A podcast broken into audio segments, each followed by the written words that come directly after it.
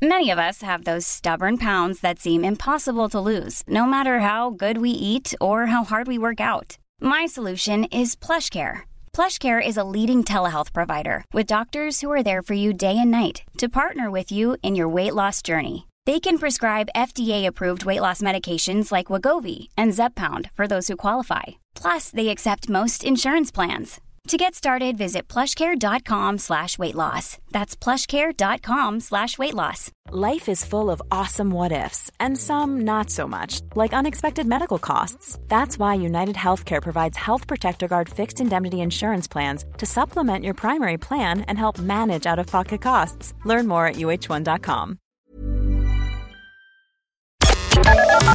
The Opinion Line on Cork's 96 FM. Talking about working from home, and the government will draft or is drafting legislation and will bring it all through to give you the right to ask your boss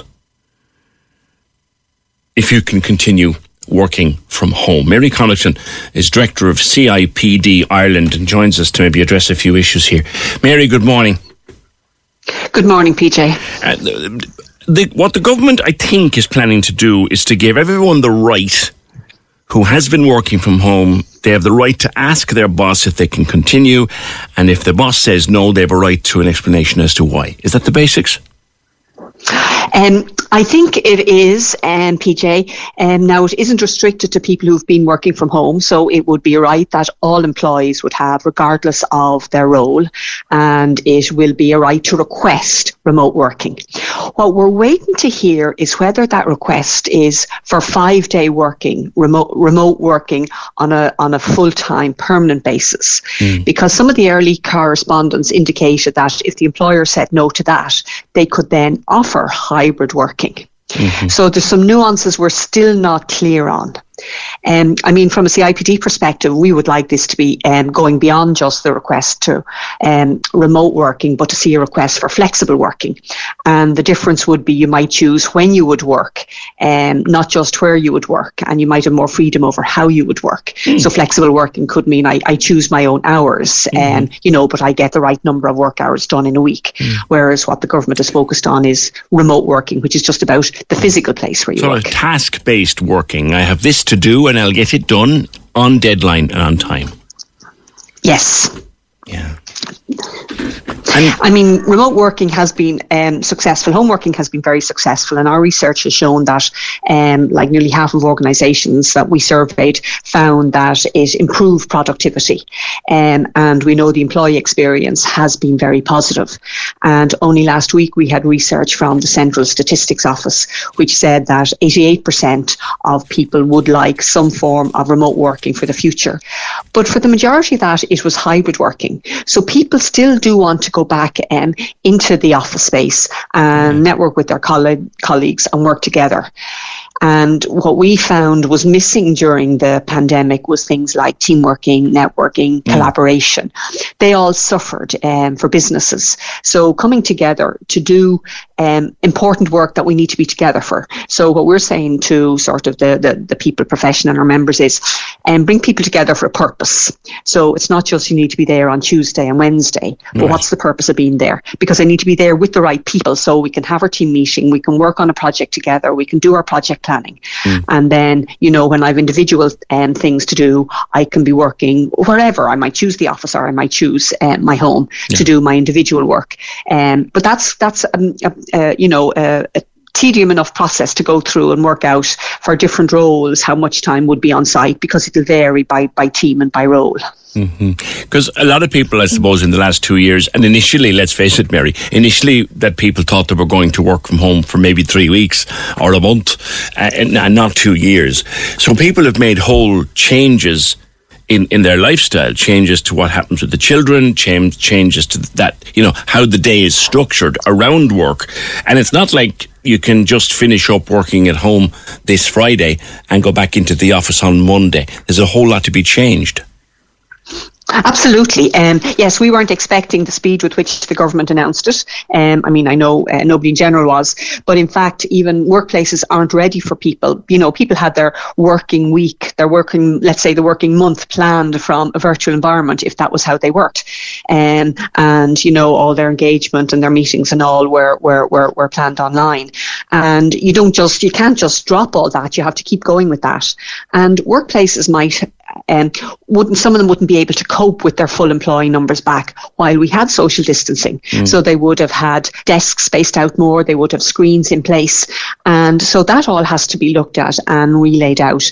So we would say um, to our members like the to, this week is not a time for knee jerk reaction. It's not about rushing back. It's about now thinking through what sort of future ways of working um, do you want to have and make sure you establish them now. So, sort of get going on that if it's hybrid working um, or if you need teams to work together to work out who's in when and um, whatever way you're going to do that. Uh, and listen to your managers and your employees in that. Um, now is the time to start establishing that and take the next two, three months because, I mean, apart from just the, the the, the, the personal um, reaction to the changes, mm. um, you know, when, when they're so sudden. That, that's something we all have to personally deal with. And um, we also have to get our heads around what's the right thing to do for um, the business and for a team in terms of its operation over the coming weeks. Yeah. Like I was thinking of my own situation here, Mary, and from the start of this, I, I, do half my day here, which includes broadcast the program, of course, and then I, I do the rest of my day at home. There was only one month, that was actually this month, last year, January last year, when I was at home for practically the whole month, broadcasting out of home and, all of that. I'm quite happy with that half and half setup, and, and I've already said to them, I'm not, I'm not going back, and they haven't asked me to.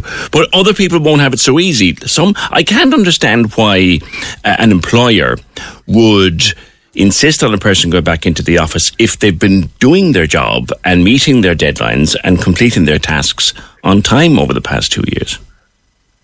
And I think we see a lot of that, um, um, you know, PJ, in terms of employers facilitating what employees want, because the company has found out that there can be that there are efficiencies and savings due to remote working as well. So I don't think we're going to see an awful lot of argument about that. And we also know um, from the research that because people want um, remote working, an employer has to give it in order to retain their people. So as you say, you know, you might have a choice. Well, actually, if you, if you force me to do something different, what is my choice?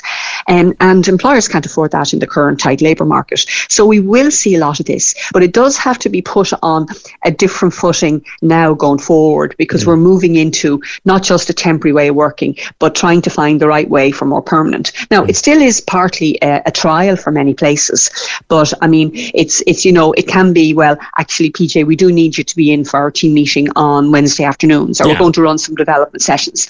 And and the ways of working have to build that in, that yeah. it's not an absolute that you finish at one o'clock, but actually it's a flexibility that you're given to the employer and the employer is given to you. Yeah. And that just takes a bit of teasing out because once one person sort of goes against the grain on that, then you have to start looking at, well, what's the rule around this? Mm. So if somebody says, well, actually, no, I can't come in for a w- weekly team meeting for that half day, you know, once a week. And then you're saying, well, actually, we need you to be there. Mm. And that's when it can get a bit um, fraught because you have to solve those sorts of problems yeah. on an individual basis. Yeah, Tom can be there, but Mary can't. Well, actually, if you were all yeah. in the office, you'd be at the meeting. So I won't, like. I think a lot of people, a lot of employers might think like that. Well, if we were in the office when Tom and Mary and Sheila and Joe could all be at the meeting because they'll all be here. So I'm setting that meeting for Wednesday at half two, and I want them there. There'll be a certain amount of that goes on. There will, and if there's a rationale, okay, it's our team meeting, we want to be here once a week, and um, uh, communication around it, discuss it with the team, is this the best way of working? And um, you know, and and and that's what we're trying to establish, and everybody knows about it.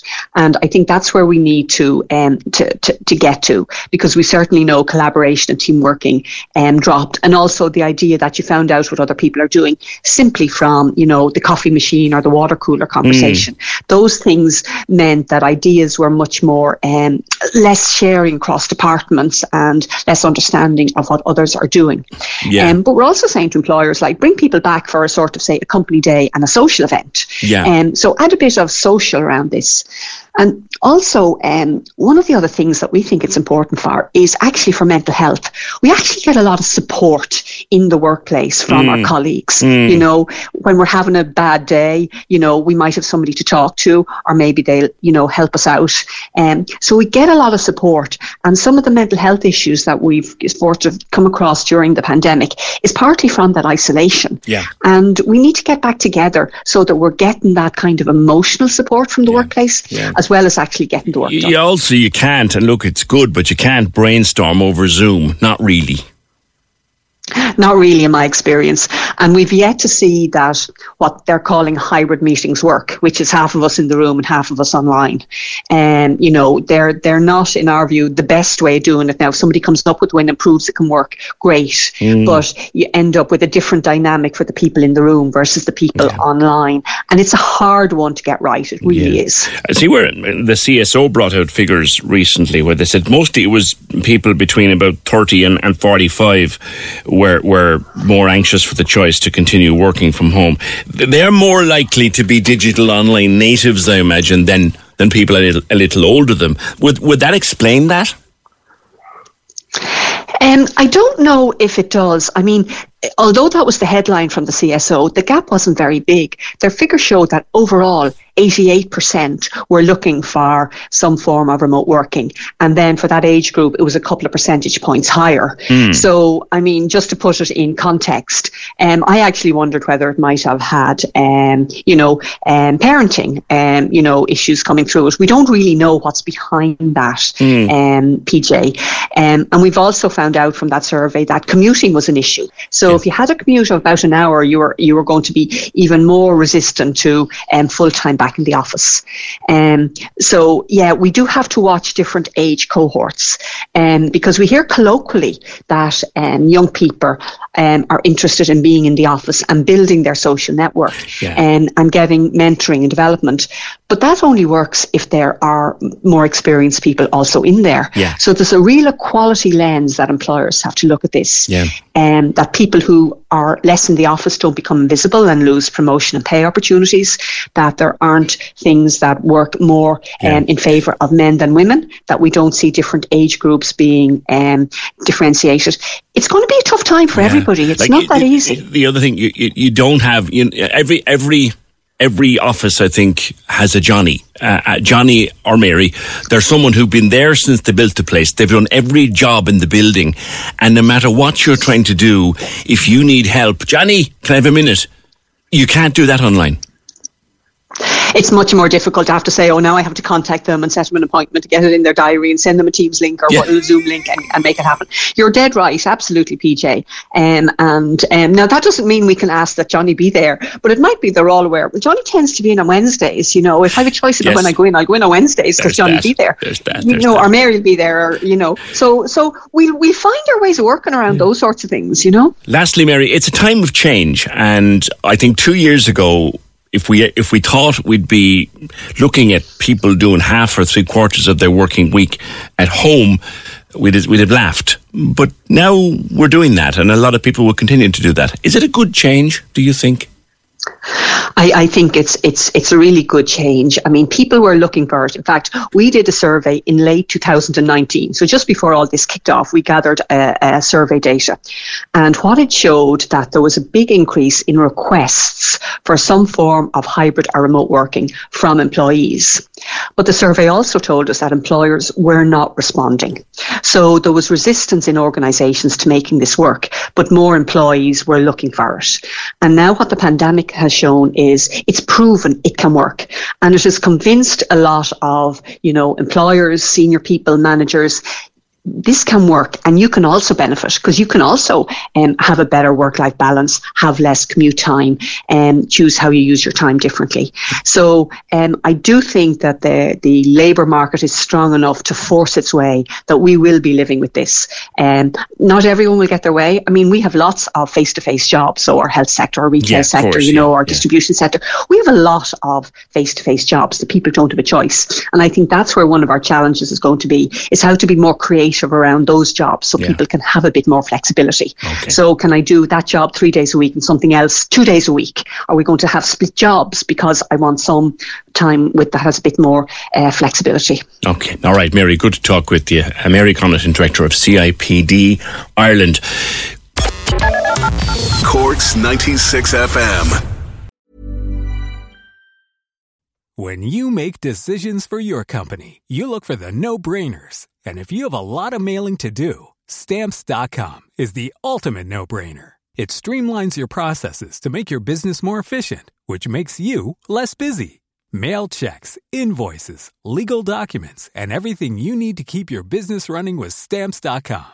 Seamlessly connect with every major marketplace and shopping cart Schedule package pickups and see your cheapest and fastest shipping options from different carriers with rates up to 89% off USPS and UPS rates. And with the Stamps.com mobile app, you can take care of mailing and shipping wherever you are. Make the same no brainer decision as over 1 million other businesses with Stamps.com. Sign up with Code PROGRAM for a four week trial, plus free postage and a free digital scale. No long term commitments or contracts. That's stamps.com.